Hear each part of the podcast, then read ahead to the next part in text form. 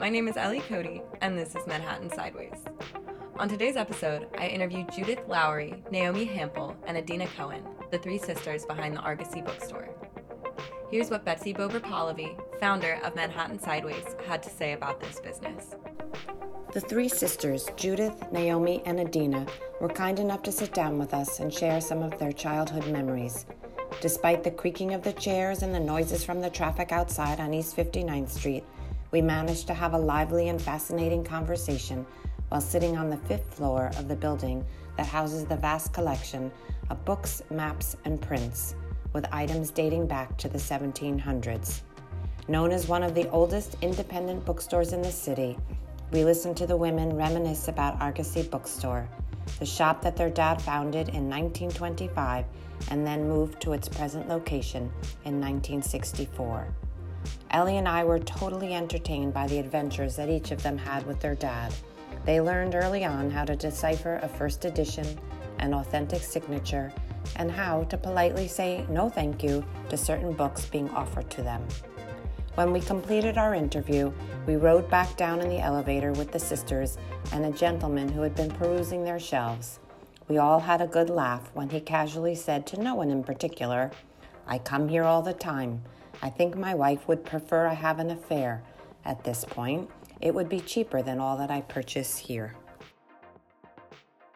So, if I could just please have you each introduce yourselves going around this way, um, and then one of you please tell me the name of your business. I am Adina, and I'm the youngest of three sisters, one of the owners of the Argosy bookstore that my father started. Sitting next to you, I'm Judith, and I'm the oldest of the three. I am Naomi, the middle. All right, and could you please tell me about how this store was started by your father? Our father was very poor, lived in the Lower East Side, and got a part time job after high school by applying to a store that was advertising for a helper, general helper.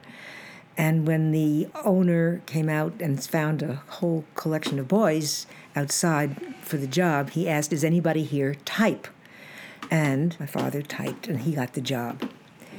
And in working in the store, he fell in love with books. And when he had a few extra nickels or dimes, he would buy one and he would bring it home. So he kept the books in this tenement apartment and they overflowed eventually under the bed, in the kitchen, and someplace in the bathroom, whatever. He had books just tucked away. And that was after he had decided that he was going to have a bookstore.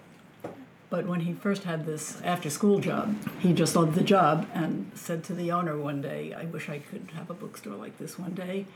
It was Dauber and Pine, the bookstore. It was Mr. Dauber said, I hope you'll have an even nicer one. Oh, yeah. And it happened. yeah. And how did he find the space to start his bookstore? Well, this was in 1925, and he was about 22 or something like that. He borrowed $500 from an uncle. And with $500 in that day, you had enough money to put a deposit on, on a store and build shelves and a sign and all that.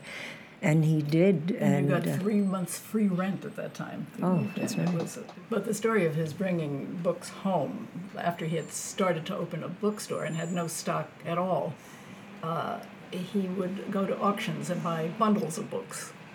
Uh, for a couple of dollars, he could buy bundles of books, and he kept them in his mother's home under the bed in the closet until there was really no more room. And at, at that point, he rented the store and put books sideways on the shelf so they would take up more room. The shelves would look fuller.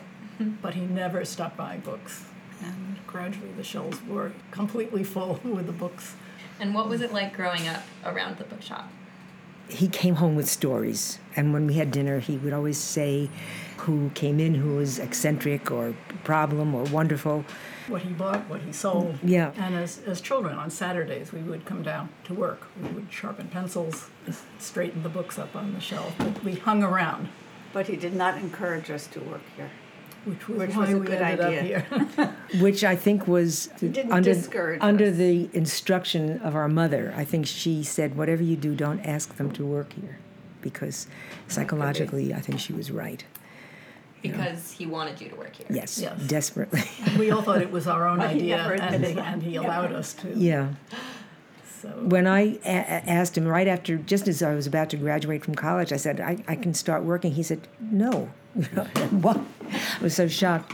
And he said, No, you can't work here first job. You have to have a mean boss who will make you come to work on time and won't let you smoke and won't let you make personal phone calls and so on and so on. And I ended up saying, I'll be good, I'll be good. But you did. but you never had another job. No, I didn't. So he said, Well, all right, we'll try it. Yeah, And he- then you stayed? But I was already there. So I had been an English major in college, which didn't equip me for any kind of job. And I thought I would go to teachers' college. Then I could teach. There weren't too many opportunities for women in those days. That was the 1950s. You could be a teacher, a librarian, or a nurse. Those were about your choices. or a housekeeper. So I signed up at Teachers College, and the work was pretty easy. And I spent my spare time working here to make money. And I found I was cutting classes because I didn't want to leave. So I dropped out after the first semester. And Adina, what about you? I didn't have any plan in mind either. And Naomi told me that I should work here. So I just followed. I took a week off after college and then started full time. What made you all want to come work here? What made you love it when you started working here? He told us so many stories that were intriguing. Not to tempt us, but it was very tempting to hear about the various people he saw, the various homes he went mm-hmm. into, the types of books that he found, and negotiating. And And each day was at work very was varied. interesting. No day was exactly like another day. You never knew who was going to walk in, either with something for sale or asking for something they wanted, which we happened to have. or just killing time, or and finding the right book for the right person is very satisfying. Can you share some of the memorable stories that your father brought home? Well, one day um, a doctor walked in and asked if we, we bought medical books. And yes, we do. He said, Well, I have medical books for sale. It turns out that this doctor lived in Hartford, Connecticut, and had a son who he was hoping would go into the book business. So he bought a lot of medical books. And the son was in the army and he uh, was killed in the army. Is that I didn't know I he was never a heard doctor. that. Oh, Dr. yeah. Hart used to be But I a customer who didn't- bought books outside for 50 cents. When Dr. Hart came in and, and said, Would you come and look at my books to buy them?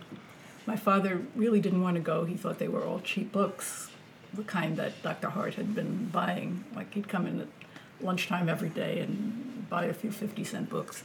But out of courtesy, he went.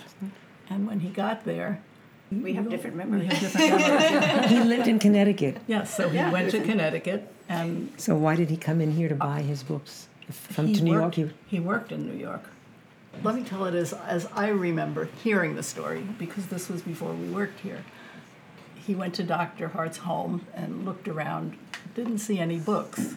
He thought maybe they were in the basement or another room. But no, they had to go by car to another house. Dr. Hart had bought another building to house his books because there were too many to fit in his house.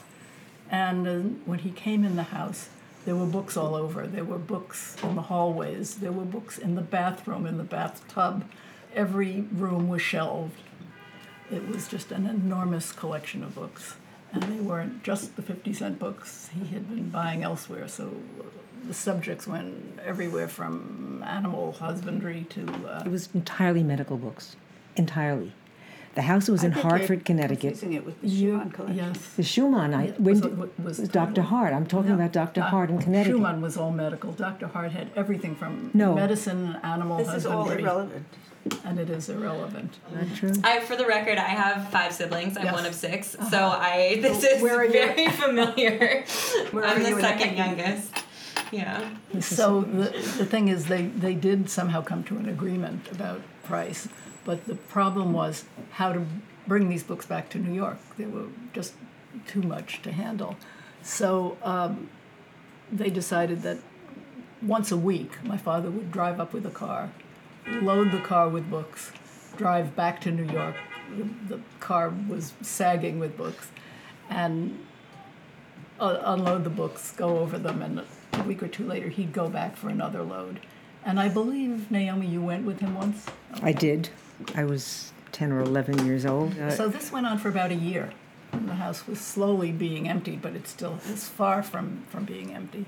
When something terrible happened, Dr. Hart had an offer for the house, and he wanted to sell it. And there was no way all the books could be absorbed at once. So my father made an offer for the house. He bought the house and then emptied it at his leisure, which took another year. When the house was empty, he sold the house. And so that was the story of probably the biggest library we ever bought. And now, what are each of your roles in in the business? How do you? We overlap. We all try to do everything. So we all buy books. We all go out to people's homes, and this is really the fun part of the business. When either someone dies or moves or divorces, uh, there are a lot of reasons people sell books in New York, and uh, we just get to go to some very outside of New York. interesting homes and situations to buy books. So we all do that. But within the store, we have specialties. Naomi does autographs. I do first editions. This is the first editions room here. Uh, Dina, Does a little of everything. the, the gallery and the prints. And we all do everything. We still sharpen pencils. I should say that we are an out of print and rare And rare bookstore. bookstore, that's We don't sell new books at all. And so everything we have is used. And sometimes we say we're in the recycling business. Nothing gets lost. The books are sold, but if a book is damaged, missing pages, but it has a nice binding, we'll take the cover off. And we sell pretty covers of books separately. People use them for, for collage or they frame them. Uh, and a lot of books have marbled end papers. We take those papers out and sell them, and they are used for everything for collage, for mounting photographs, for oh, Or when we making. bought some for guest bathroom to use as a wallpaper. Mm-hmm. Yes. What other parts of books do we use? Oh, old illustrations, and Oh, there's sometimes there a book is illustrated, but it's unsaleable because it has no binding or it has no. Mm-hmm. We look and see if the illustrations are worth. Saving. And then after we've taken the cover off and the marbled end papers and the illustrations, we throw the rest in the garbage, and people go through the garbage and take.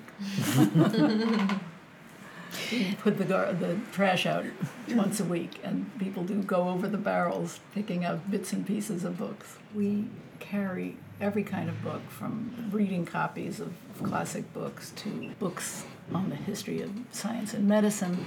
We have a huge American history department. We have a first editions department, which are first editions of literary works of the mostly 20th century. Um, we have an autograph department with autographs of famous people in the past and celebrities, um, which we sell often framed with photographs or portraits of the person. The gallery is unique with antique maps and prints of all over the place. Very, very, very well classified so that you could say, I'd like a book on snakes or I'd like uh, see print. some prints on cherry trees or everything is findable. Actually, I wanted to ask if you could map out for me what each floor is used for. Mm-hmm. So you have six floors. Yes. So the first floor is the sort of the library. The Well, it's, Assembling of it's, seven, it's actually subjects that we seven floors because the basement is uh, has the most books of any place, and that's not always counted. So the basement isn't just totally browsing of not expensive secondhand books Did in we many, there many were like subjects. 40,000 books in the basement? Maybe, yeah, it's enormous. We might have pulled that up. Huge fiction section, huge biography, and then science and music and poetry and everything. So that's the basement. The store is a, a smattering of different things we have leather bindings. Architecture section, uh, art section, photography section.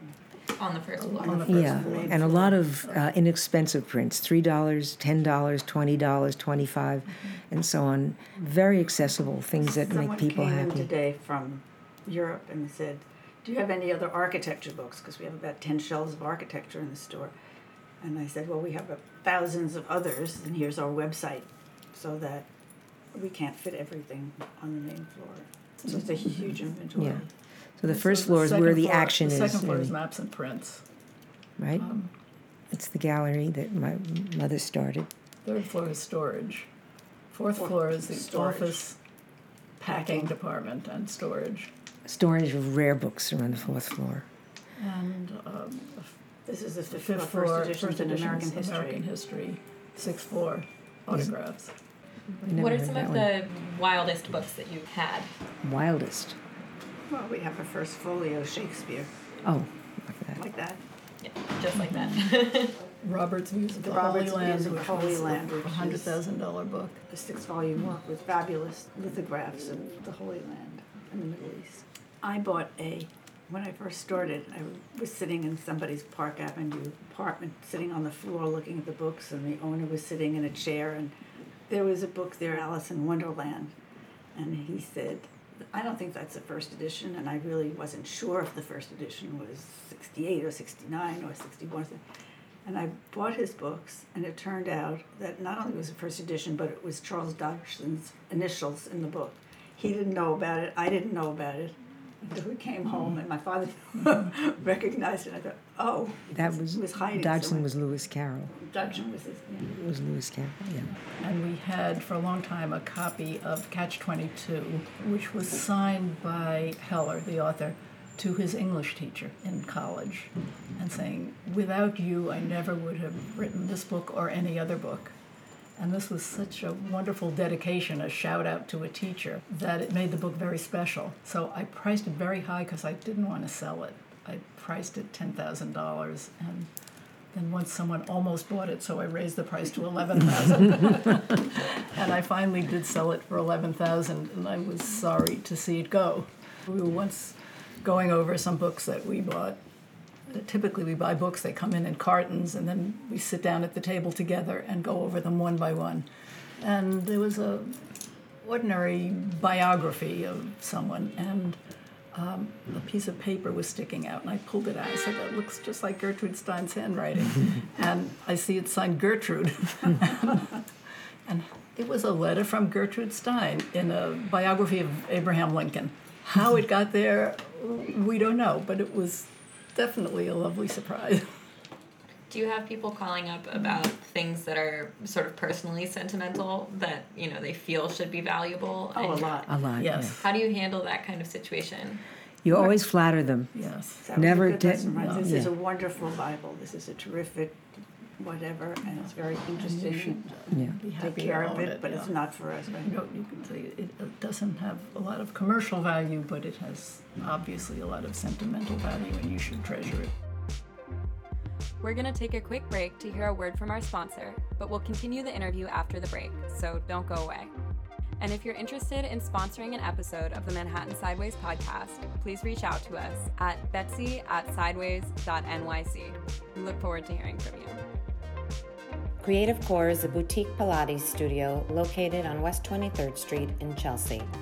What sets Creative Core apart from other fitness studios is that they offer an intimate Pilates setting. With only four clients per class, every session is semi private with hands on corrections and personalized attention. You won't get lost in the crowd like you can at other large fitness studios. The classes are challenging and fast paced, and the instructors are highly trained with dance backgrounds to guide you through each 50 minute class. With a variety of equipment and creative instructors, your workout will never be the same and you will never get bored. Creative Core also has all the amenities you need to refresh after a muscle burning, sweat dripping class. New clients can get their first two semi private classes for just $38 and 15% off their first package. Looking for a private trainer? Creative Core offers private training sessions on and off site. Stay up to date on everything Creative Core at Creative Core NYC on Instagram.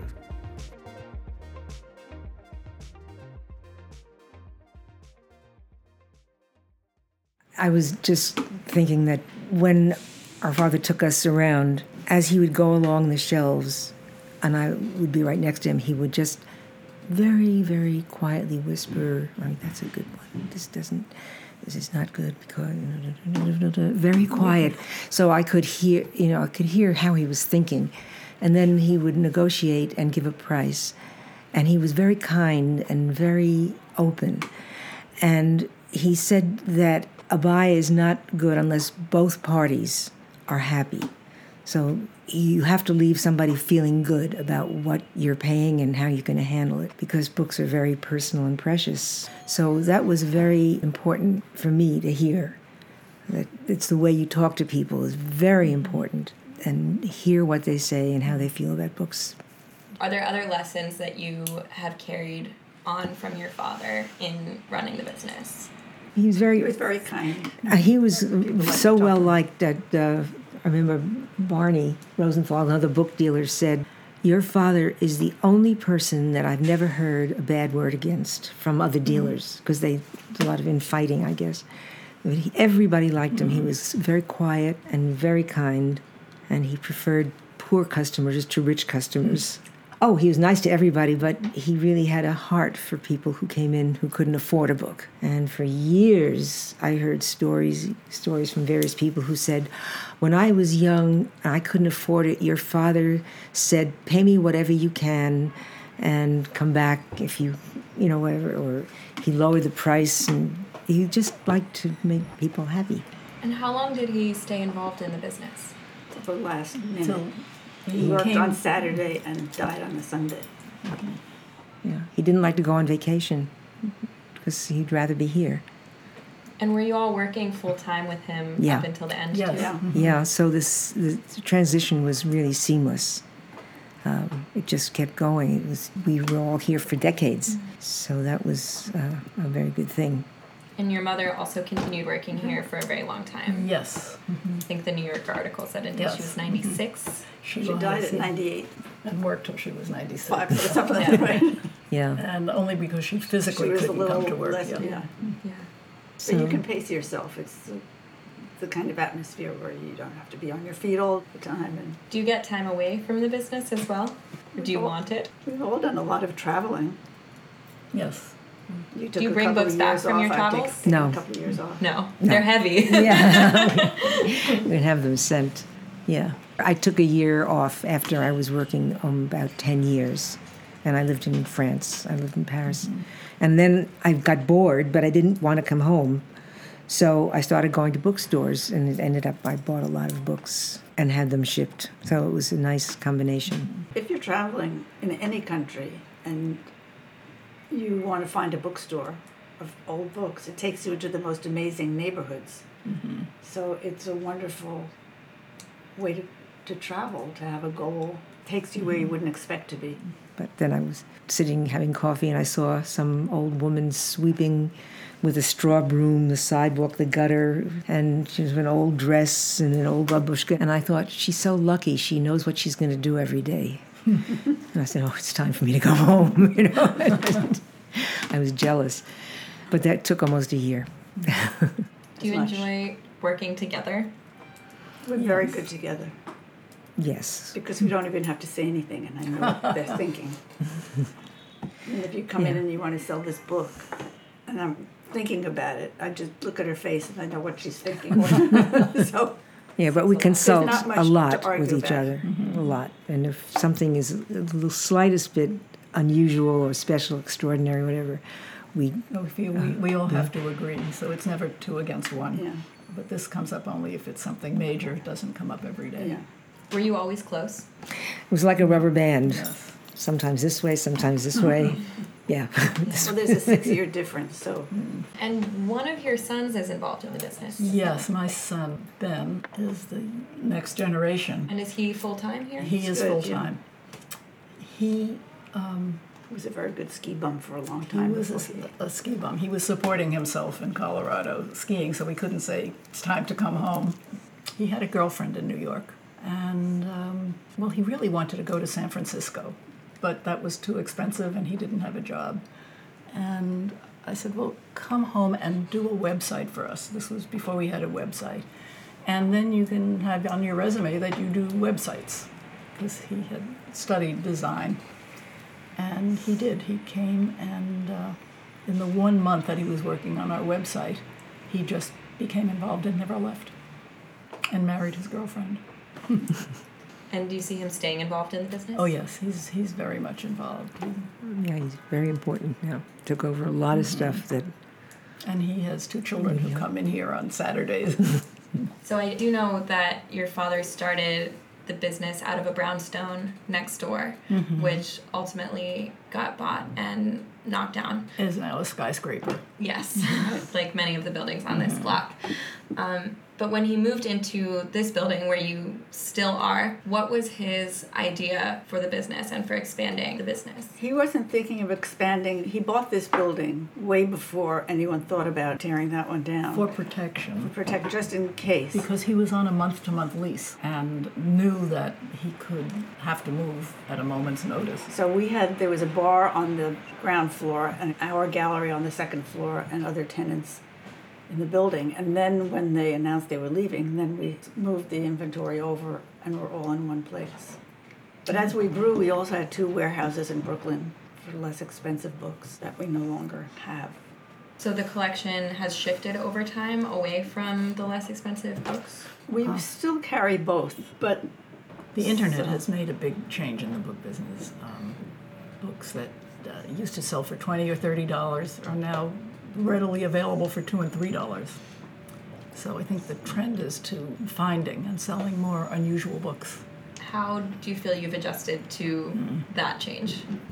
Pretty well. We're still adjusting, still and, we, and we still carry uh, less expensive books because people are still coming in looking for something to read. it's a mixture. You can buy a book for a dollar here, and you can buy a book for a hundred thousand dollars here. The whole range. and everything in so between. it's so the people that we come in contact with are also enormously varied, and it makes it more interesting. I think rather than just handling high spots, you know, and having ten mm-hmm. wonderful books, it's fun to handle everything. Can you tell me more about your customers? A big range. I remember ringing the bell, and a woman in a negligee answers the door and said, "Oh, I was expecting a man." And I answered He to might have spoken to my father on the phone, and he said, "We'll be over there." and Um, I answered a door on East Seventy Second Street. He was wearing a towel. did you go in? I did. well, there was another one. It was in the upper 80s, which was not in a great neighborhood then, in a tenement. And outside, there were a few men playing cards in an empty lot.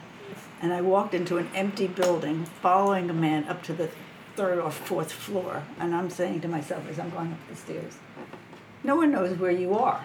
You know, you could disappear, like pre-cell phone. Said, Am I crazy? Whatever. So anyway, we walked into this room, which was like this. It was like beautiful books. Everything was fine.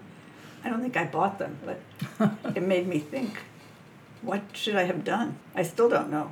But you Because you're just ringing the doorbell and We get a uh, lot of phone calls, and, and you have to sort of analyze the phone call to see if it's really worthwhile going. Once a super called up, a tenant had left. And I said, and sort of how many books? Oh, there's a lot of books. And what, what sort of books? She must have had everything Dickinson ever wrote. And uh, that sounded interesting. so, indeed, someone had left a lot of Emily Dickinson first editions. And that was a good one. The kind of, of kind of customers has changed over the years. We used to sell a lot to libraries, uh, major public libraries like New York Public, Detroit Public Library was a major institution, and then university libraries, Brown, the Ivy Leagues, but little schools were building their libraries and building their rare book libraries. So they were big customers. Not so much anymore. Libraries are spending their money now on digital. We do very well with off the street customers because you never people who have walked down the street and have been, never been down the street before. Or their wife is in Bloomingdale's, and uh, they've become very good customers. If we weren't at street level, we would miss so much. And your street level entrance does draw the eye. It's very there's you have a little cozy nook of books outside. That was our mother's idea because they took a, From a England. trip to England once, and there some bookstores that had an arcade out. And when we moved, she said, "Why don't you do that?" And we created that. It wasn't there, so uh, that makes it very distinguishable. But many people have been here and they said, "I've been walking down the street for ten years and I've never been inside." Sometimes I stand at the front door and watch the crowds coming down the street. Across the street, there was a store for rent, and they were advertising 40,000 people a day walk down the street. And it's probably true. But most of them are looking at their phones, or they're just heading for the subway, and they don't look to the right or the left. But out of those 40,000 people, enough do look Yeah. to the right or the left and, and wander in. And then you find that they continue to come back to the store. Yes. Well, Yeah. we have regulars who come in, uh, they work in the neighborhood and they spend their lunch hour here every day. Yeah, a lot of tourists are now coming in because we're in a lot of we're in the guidebooks and uh, And you were in the New Yorker. the New Yorker. Yeah, that was a big very push. helpful. Yeah, very helpful. So people find us, and word of mouth. They people from Australia, from everywhere in the world, they come in and because they somebody came back, and they went home and they 10 years later talked about it. whatever. So they we have always say, I'm so glad you're still here. How have you managed to stay here for so long? We we talk to a lot of mm-hmm. small businesses. We Yes. know that this is very difficult. What what do you do? well, we own the building. That's the only reason. And that's the only way because It's if we only were to reason. rent six floors in a building on the street, we, Even we wouldn't be in floor. business for a week. I was in the Hamptons this past weekend, and there was a handbag store, Kroll, who I've passed on Madison Avenue. And they just gave up their New York store after a 10 year lease because the rent went up to over a million dollars a month. A million dollars a month? A month. And their handbags are expensive because they're real animals or so, so they just gave it up. So you can't sell dollar books or five dollar books or fifty dollar books and exist. How do you feel it impacts your business to be in New York in particular? It's total because people find their way here. And fir- first of all, the, the people who live in New York is tremendous, and a lot of people are book interested.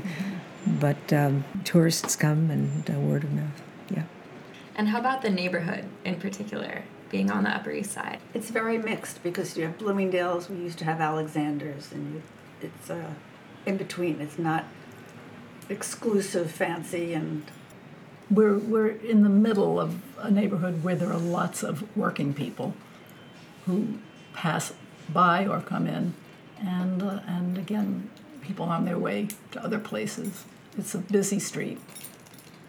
You have a new neighbor coming in next door, a new building, right? There's a- Not really. Uh, we were going to. That's they a changed mess. their mind. uh, okay. it's an unfinished project. There's a hole in the ground next to our building. It's over five Six- years there. It's about six or seven years. Company dug the hole and then walked away from the project. It was going to be a Eventually, forty-four someone- story luxury condo. Eventually, someone will buy the hole and build a building, but not in the near future. Given all the changes in the city, where do you see the future of the business? I think that the business can continue because it's unique and unusual. There'll always be people reading. And it changed when paperbacks came in. The nature of the business changed, and it changed when the internet came in. And so the nature may change, but I think there'll always be people, enough people of interest, readers or collectors. Yeah, they say people aren't reading anymore, but those who do find us. And that seems to be enough right now.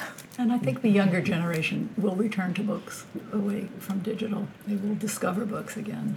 People get books stay such on joy when they walk in. We have a section of books that are 17th century and 18th century, and they they're afraid to touch them. And we have them in a place where It's you an want open to, shelf. It's an open shelf, mm-hmm. and they get so excited. It's like I'm holding a piece of paper that's 300 years old or 400. People always say, "May I touch?" yeah, and they it's- all it's- say, "May I take a photograph?" Which 20 years ago, in the same store, no one asked to take a photograph. All the time. Of course, it's easy to photograph now with your phone. But half the people ask, "May I take a photograph?" and the other people just photograph away with, without asking, and we don't mind. We ask them to put it on Facebook. Can you talk more about how you use social media and your website? Well, we have a website and we website. sell a lot of books online. Social media, we one of our younger staff members takes care of our Facebook On and Instagram, Facebook, and Yeah. so forth. and I don't know if we get much business from it, but we do it mm-hmm. and it's a lot of- enjoyable. It's good feedback. Mm-hmm. So we always like to ask if there's anything that you hope for people to know about you or about Argosy that you feel they don't already know that we can share for you. We still love every single day, and uh, every day is different. Mm-hmm. People should feel comfortable coming in. Sometimes people are intimidated. Yeah. We get both ends. People see the cheap books outside and they come in and say, "Can you change a ten dollar bill?" and um, and other people who are intimidated. They think it's the kind of library that you need permission to come in, but uh, we welcome everybody. Thanks so much for listening. My name is Ellie, and this has been a podcast by Manhattan Sideways. If you're interested in learning more about this business or about the thousands of other small businesses on the side streets of Manhattan, be sure to check out our website, www.sideways.nyc, and follow us on social media at NY Sideways. See you next time.